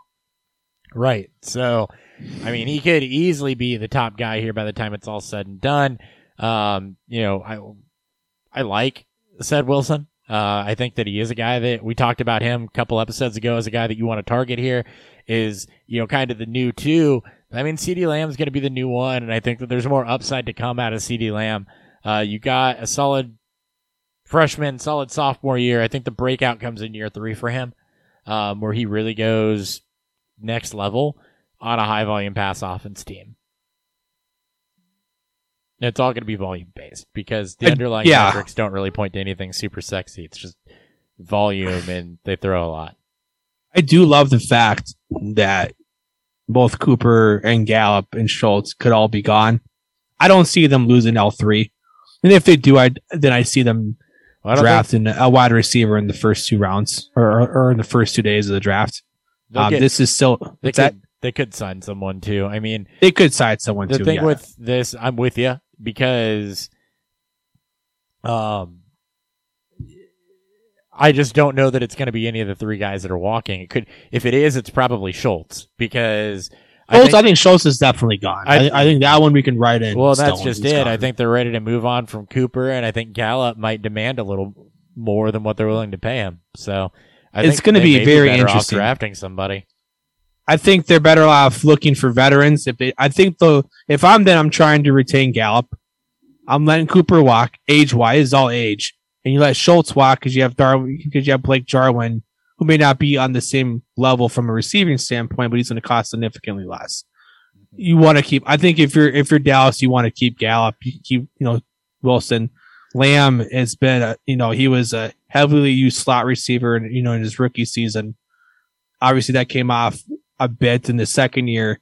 We got to see the drop off in his yards after the catch. Um, and you just hope that if Dallas can all re- be healthy, including him, that he can reach up to where he was. But he's still a Cowboy, so you're already getting a bump up just because of the team he plays for, and that is very much real. He he, he is still a very accomplished already. He's not Justin Jefferson levels accomplished in this class, but he's still up there. He's still probably the second best receiver in this class that's performed so well. And he's still heavily valued. I mean, right now DLF has him as, you know, hi- hi- its ADP is five and a half. Like Sure. he's he's still floating. He's even floating that cell. Like even coming off of what some may consider a disappointing second year, coming off of a strong rookie season. He has not fallen off He's- that far. He hasn't fall off that far. I mean, I'm bringing this straight up.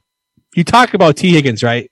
Yeah. First trade I see on DLF in recent trades. CeeDee Lamb for Tee Higgins and a and a 23 first round pick.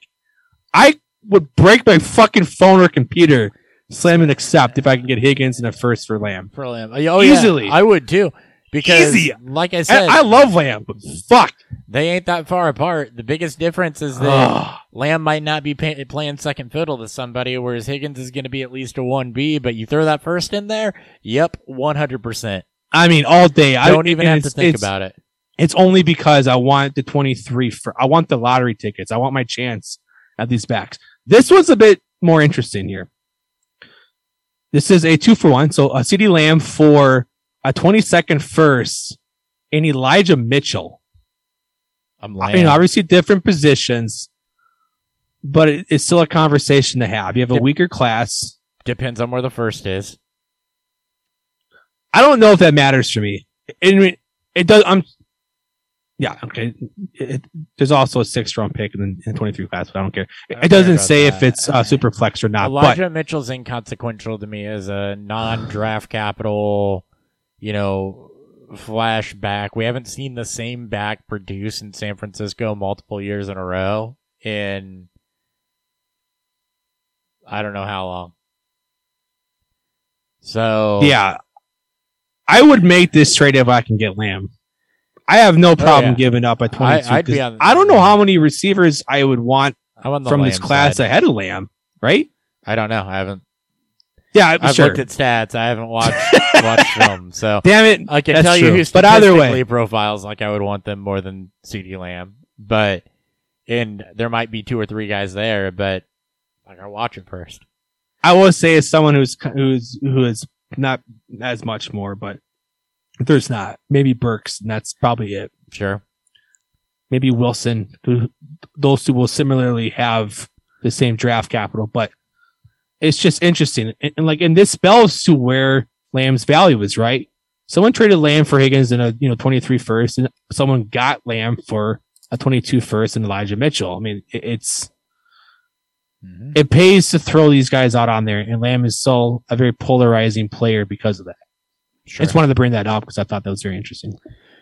Speaking of polarizing, uh, two guys that went back to back, Jalen Reagor, we're done. This doesn't require a lot of discussion. No, he's no. Jalen Reagor, we're done with him, and Justin Jefferson's probably the dynasty wide receiver one, and It's one or two. it's one. it just depends how you feel about with Chase. So They're in the same tier. I I prefer Chase because of who he's tethered to it. You know, you know, a quarterback, but it's literally splitting hairs. yep. You want both.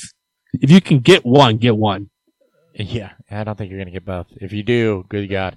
Um, You're gonna be paying a lot. Yeah, but not a lot of discussion needed there. Brandon Aiyuk at the back end of the first. This is a pick that I hated at the time. I did not think you should have went ahead of Higgins, Pittman, even Shenault at this point. And while Aiyuk has definitely flashed some productivity, he has not produced better than you know Tee Higgins or or Michael Pittman. Even he probably should have been you know, my guess would have been, yeah, look at some other guys that went here. He would have fit second round in this class. He should not have been a first round pick. No, no, no. But I definitely. I think it's, it's you know, like if you look back at what the Niners have done and what Kyle Shanahan wants from his receivers, I'm actually not shocked by this pick because he pairs very well with Kittle and Samuel, and he and he definitely fits to the offense that that that Kyle Shanahan wants to run.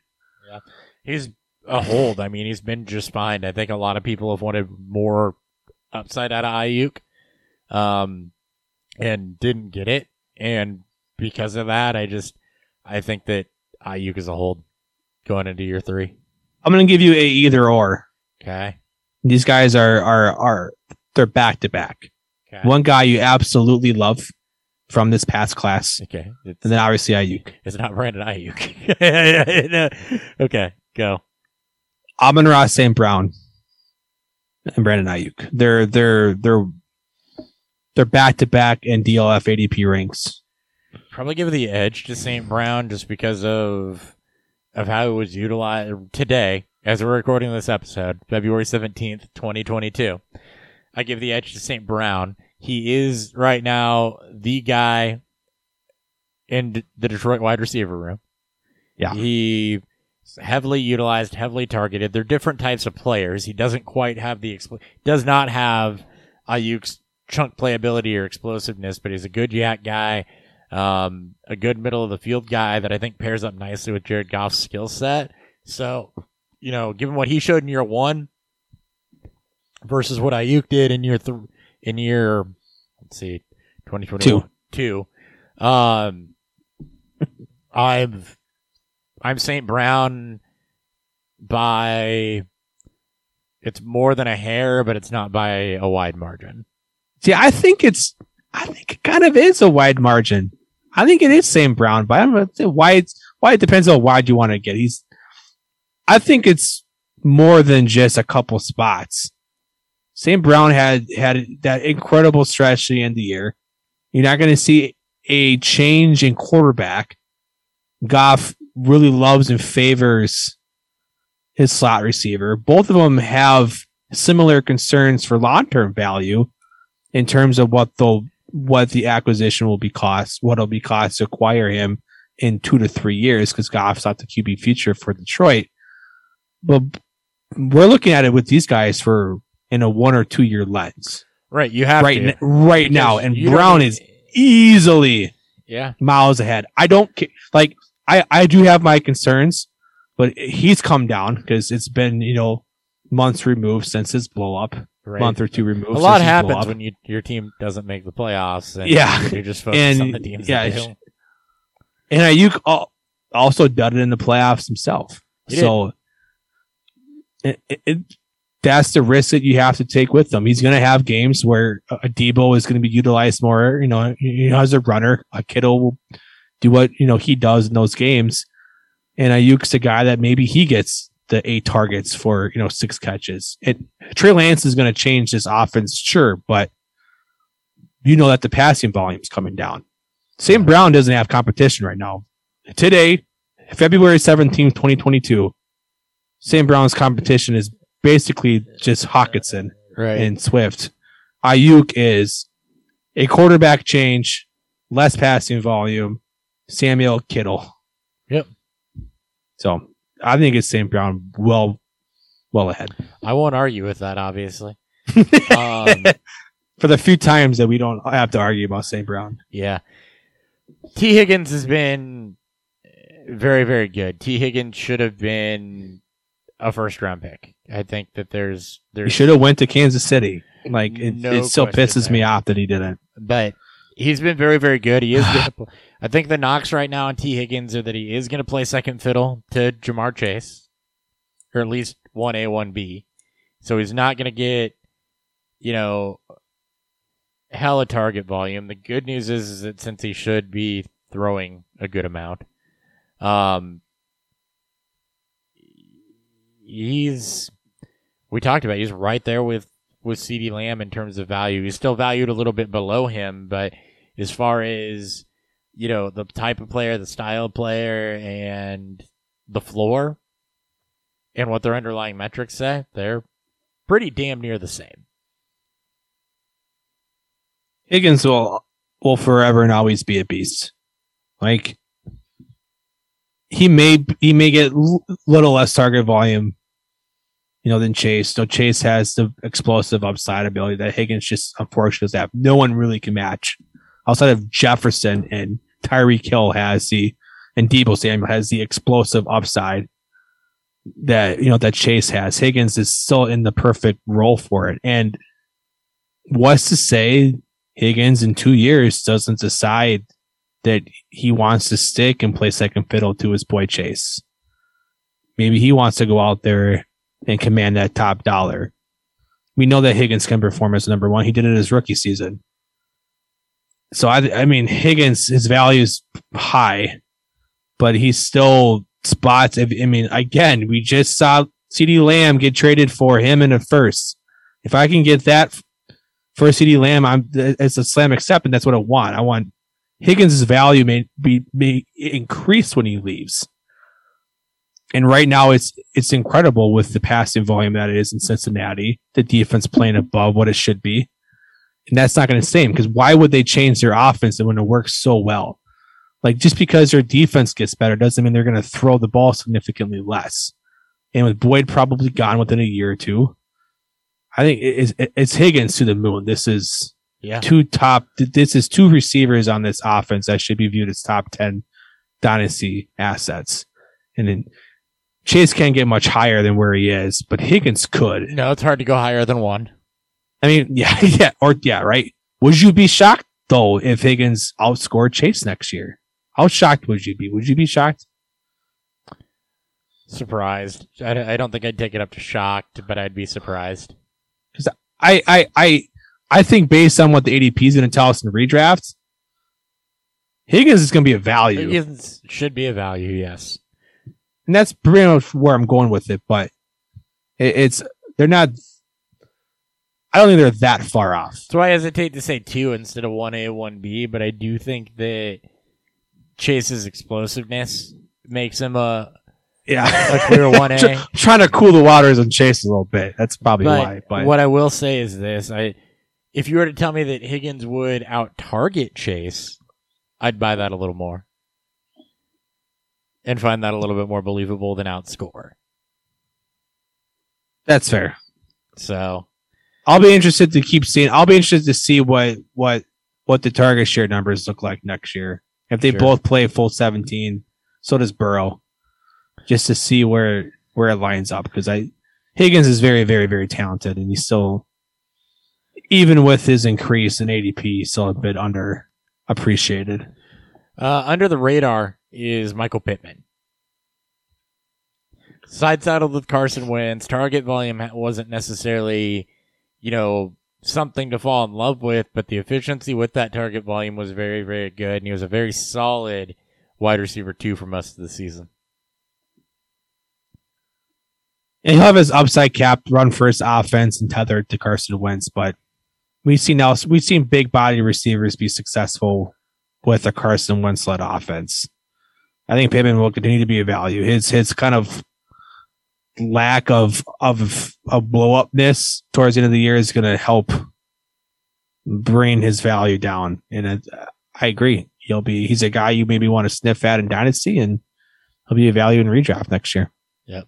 All right, running through the rest of the second round, Laviska Shenault, uh, essentially a bust right now. KJ Hamler, Chase Claypool, Van Jefferson, Denzel Mims. Uh, Claypool and Jefferson have definitely shown the most out of that rest of this group. Mims has been kind of a forgotten dead. man. Hamler has been hurt slash dead. Shenault is on his, you know, he's like Creed over there doing one last breath. Um, but With arms wide with open, arms wide open. But looking for that target from from Lawrence. Van Jefferson has shown flashes, although my concern with Van Jefferson is that when he's had the opportunity, when Robert Woods went down, he didn't really take, he didn't really shine in that opportunity. It went, they went out Straight to Odell. Odell Beckham, and then when Odell went down in the Super Bowl, he didn't shine in that opportunity or that role either. So, you know, they'll take their deep shots to Van Jefferson. He's gonna get his. He's gonna be a little bit volatile though, and he's not ever, I think, gonna gonna clear that echelon. Chase Claypool has a lot more upside. Um, we'll have to see what Pitt does at quarterback, what they do with Juju, um, and He's just pretty much gone. I think Juju's gone gone too.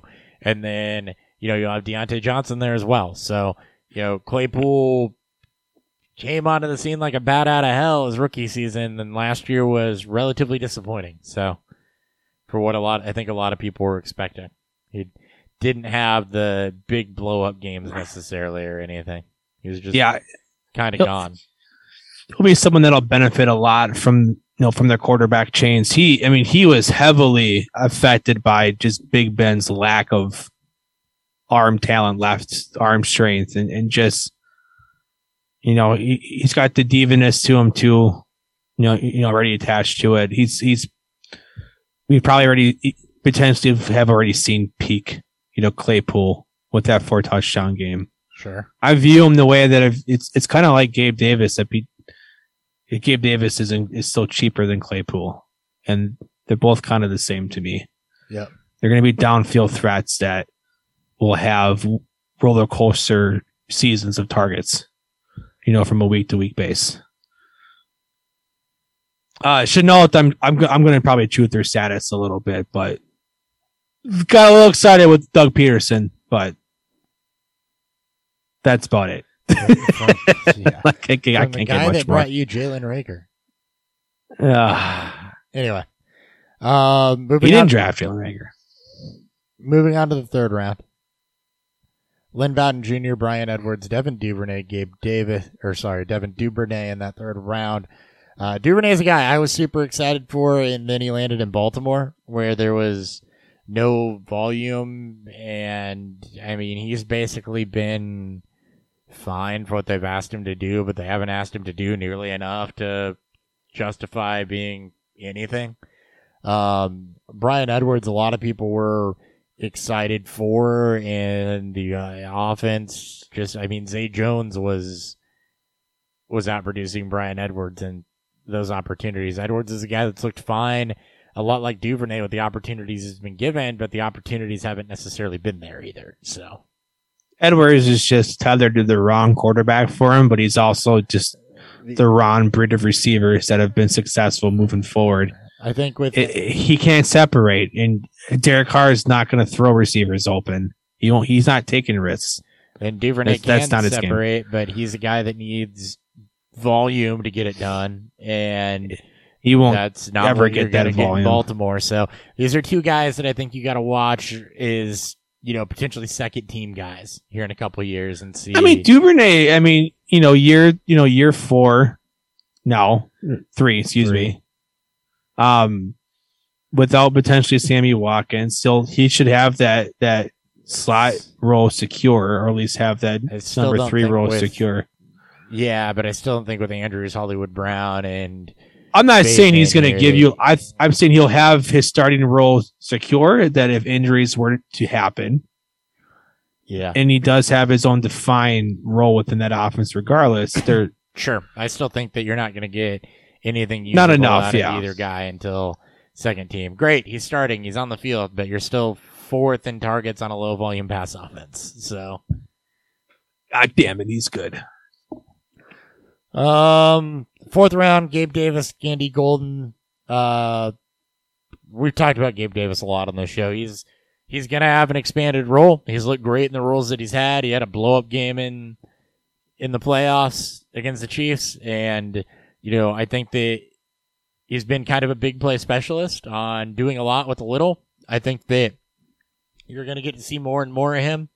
Um, you know, and you know, kind of your real last uh maybe buy low window is going to be middle of the off season probably when people have forgotten about that giant game because when you get into next year and he starts stringing some performances together that price is going to skyrocket and I'm just saying I think he will string some performances together for the crowd that says that his game against the Chiefs was his best game and get out.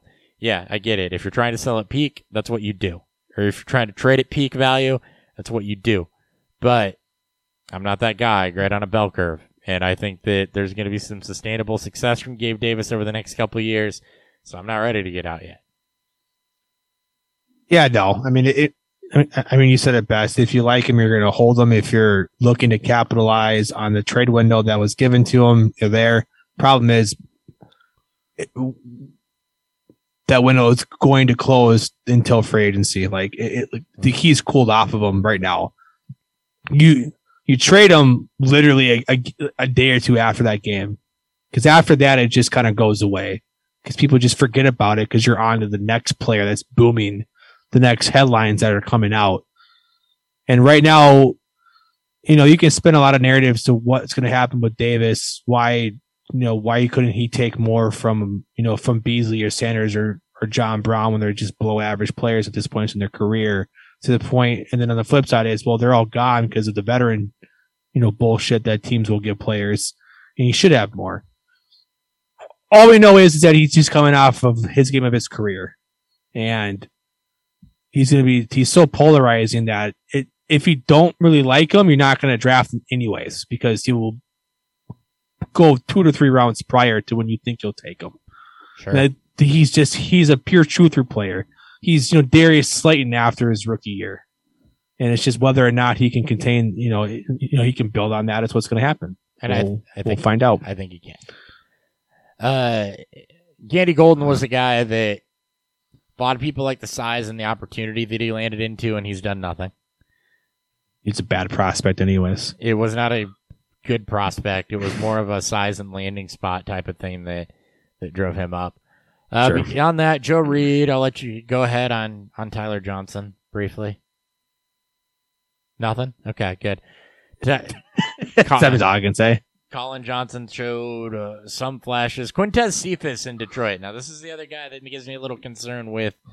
We're going to pause here for a minute because this does give me some concern with St. Brown because Cephus was actually stringing together some pretty serviceable games before he got hurt. I don't know that that's long term and it's so far removed that you don't have a window there anymore.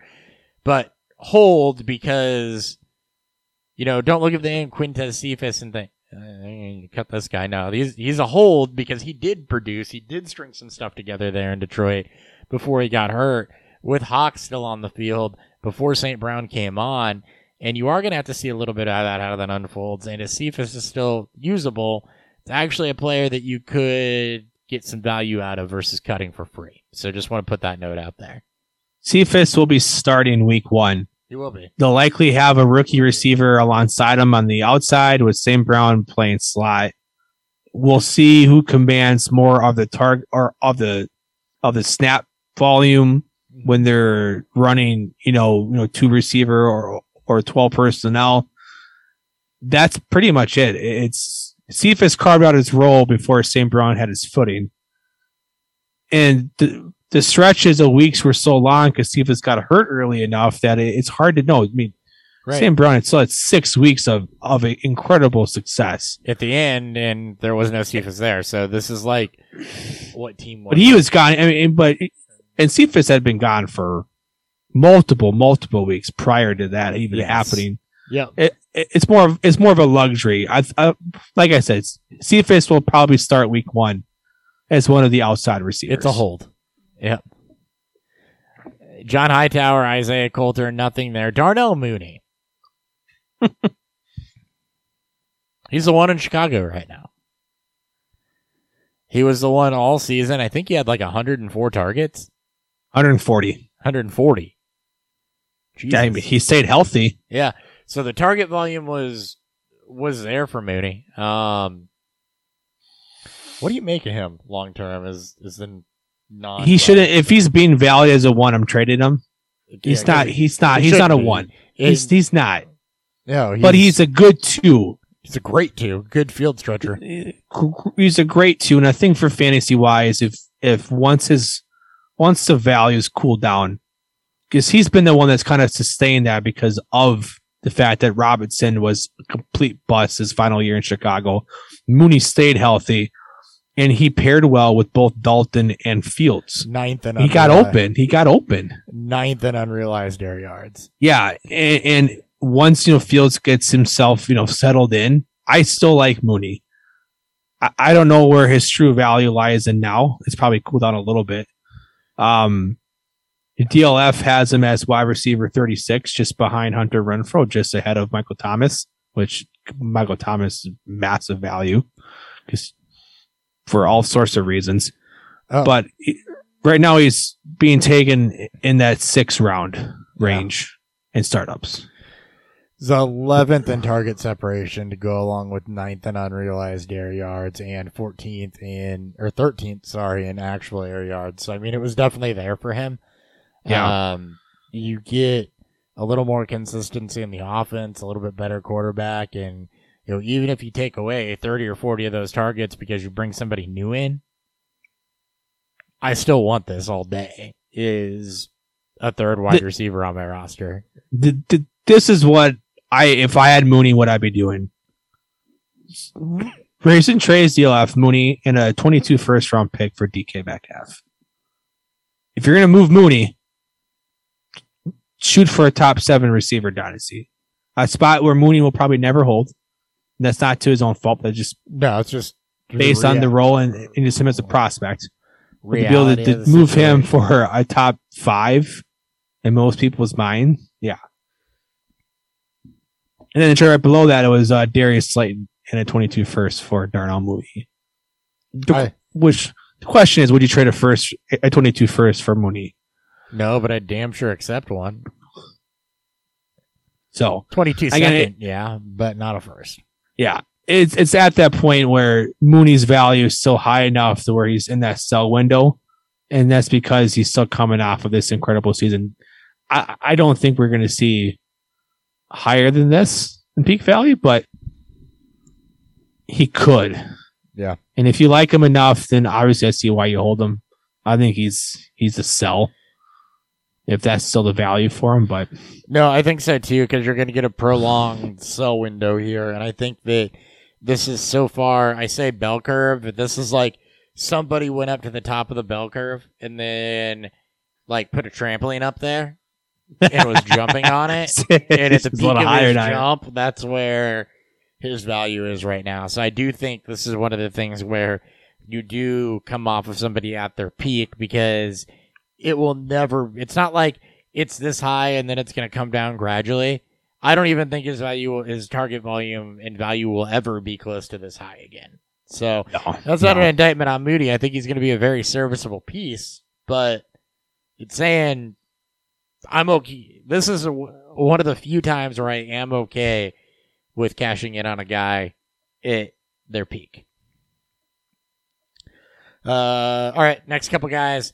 KJ Osborne, Donovan Peoples Jones, Quez Watkins have all shown flashes. Um, no, none of them have done anything consistent. I don't have a lot to say about any of them. Uh, keep an eye on Thielen, I guess, for for KJ because he did produce. Osborne's probably going to get replaced. Yeah, Eh, like this was this was his peak, and unfortunately, his sell window was end season. So, but I mean, I still like him as a player. I'm glad that he came on, you know, to where he is. I- I- Minnesota's going to probably add receivers, and Osborne's going to. Well, they should add Probably f- receivers regardless because they're so top heavy with no depth. Yeah, I mean, it, it's Osborne doesn't play special teams, and you just have a whole new coaching change with no ties to him. So, yeah, that's we've I've said way too many words already. James Proche sucks. Isaiah Hodgins is nothing. Dezmon Patmon, Freddie Swain, Jauan Jennings, KJ Hill, Tyrie Cleveland, all nothing. So, it's the end of that. Tight ends, I'll read through the names because we don't need to talk about any of them. Cole Kmet. Actually, Kmet is probably the one guy we can talk a little bit about. Sorry. Gonna say maybe. Ko- Kmet and Albert O maybe deserve a little bit of time, so we'll talk about them um, as we run through it. So, Cole Kmet, second round pick in Chicago. He has come on a little bit. He was kind of a reliable option there briefly at the beginning of the season. Um, and is a guy that with more consistency in the offense, if they do decide to leverage him, could give you some. I think his ceiling is probably Dalton Schultz, but you know, could very well give you some serviceable weeks in that top 12 tight end range. He's not a guy that you, he's a hold. He's not a guy you trade for. He's not a guy that has enough value to, to trade away. But, you know, he flashed enough He's- year two with tight ends being later breakouts and this offense hopefully getting more consistent to still say, yeah, there could be something there. He fits in that large cluster of of like he's not he's on an upper echelon tight end talent. He's on an offense that has you know lack of target competition at this moment. It's not like Chicago's throwing the football around a shit ton either. Yet. Yeah, he is just he's just a guy. He could easily, you know, finish as a mid uh, low tight end one based on the fact that he stayed healthy, but he's never. He he doesn't have top three, top five in his future. That's just not. I just don't think that's No. where I'm at with him, and he's just a part of that large fucking cluster pool of tight ends. He's not hyper athletic. But it's better than uh, almost any of the rest of these guys. So there's that. I mean, this is like the 2020 class is running. It's QBs, running backs, receivers, and then nothing. you you fucking punt tight end. It's- Uh, yeah, Devin Asiasi is nothing. Josiah Deguara saw some run with the the Packers, but not anything worth anything. yep. Um, Dalton Keene also nothing. So the Patriots spent two draft picks on tight ends that have not amounted to anything. And then replaced him with Hunter Henry Right. and Jonnu Smith the Yeah. following offseason. Uh, Adam Trautman, nothing. Harrison Bryant, nothing. Uh, Alberto would be something if he wasn't in the same offense as Noah Fant. When we talk about guys that, The, the most athletic tight end in this class, yeah, and with with Tim Patrick and Courtland Sutton. and Sutton, you know, being signed, maybe Fant moves on and Albert O stays here. I think Fant, I think Fant is going to move on, and that's where your window is. But you're not there yet. He's a hold, um, or you know, Fant has been known to get banged up and stuff. You could see Albert O come on a, a bit more there. Um, he's the other guy in this class though that I think is a hold. I pick. I I I think he's. I think he's on most people's waiver pool. Yeah. Maybe, maybe in tight end premium leagues he's rostered, but Albert O is someone you just you pick up as a churn piece. You hold him in the off season, and you just kind of hold him there until you need to drop somebody. Mhm. Because he's got he's got that upside. He's he's flashed when Fant's been hurt. He's flashed when he had his when he's had his chances. But I, I mean, we're about to get another decent you know tight end class supposedly because I don't I don't watch tight ends, but I'm not there yet. yeah, it, it, it, supposedly this is a a far better tight end class. But in terms of a tight end that's got a chance to shine when given opportunity, Albert O is one of the only tight ends in this class that has that shot outside of Cole Kmet. And the next guy I want to say a couple words about Brycen Hopkins. Mostly because I'm just determined to make Brycen Hopkins a thing. just because of our group chat. Yeah. Well, because of our league, yeah, yeah. It's Uh, like it's like Josh Love for you. Yes, except for Brycen Hopkins is actually super freaking athletic and profiles like a tight end that could be something. Um, and did look pretty good in the Super Bowl. That's all I got to say. It's another guy that is athletic as hell that looked decent in the Super Bowl. You're looking to see if he can carve out a little bit more in year three. He was super raw coming into the league. Tight ends are late breakout a lot of the time. Um, you know, Tyler Higbee, we know was not it. Hopkins is probably better than Kendall Blanton. I think he stays on this roster, and he's just somebody that you hold and you keep an eye on until you need to turn the roster spot because of his athleticism and how easy it is to become a tight end one. Just gotta get healthy. Just gotta stay healthy and get a little lucky. Yeah. But the athleticism is definitely there. No, I, I definitely agree. Um, That's it. Is that it? It's yeah, be it. yeah, Charlie Woerner, Tyler Davis, and Stephen Sullivan. Okay, now that's it. That's our show. Thank you guys for tuning in. Right at two hours on the norm, on the button. Uh, 2021 next week with Josh Larkey. Don't get COVID again, even though That'll know you be a good can't. I'm so pumped for next week's show.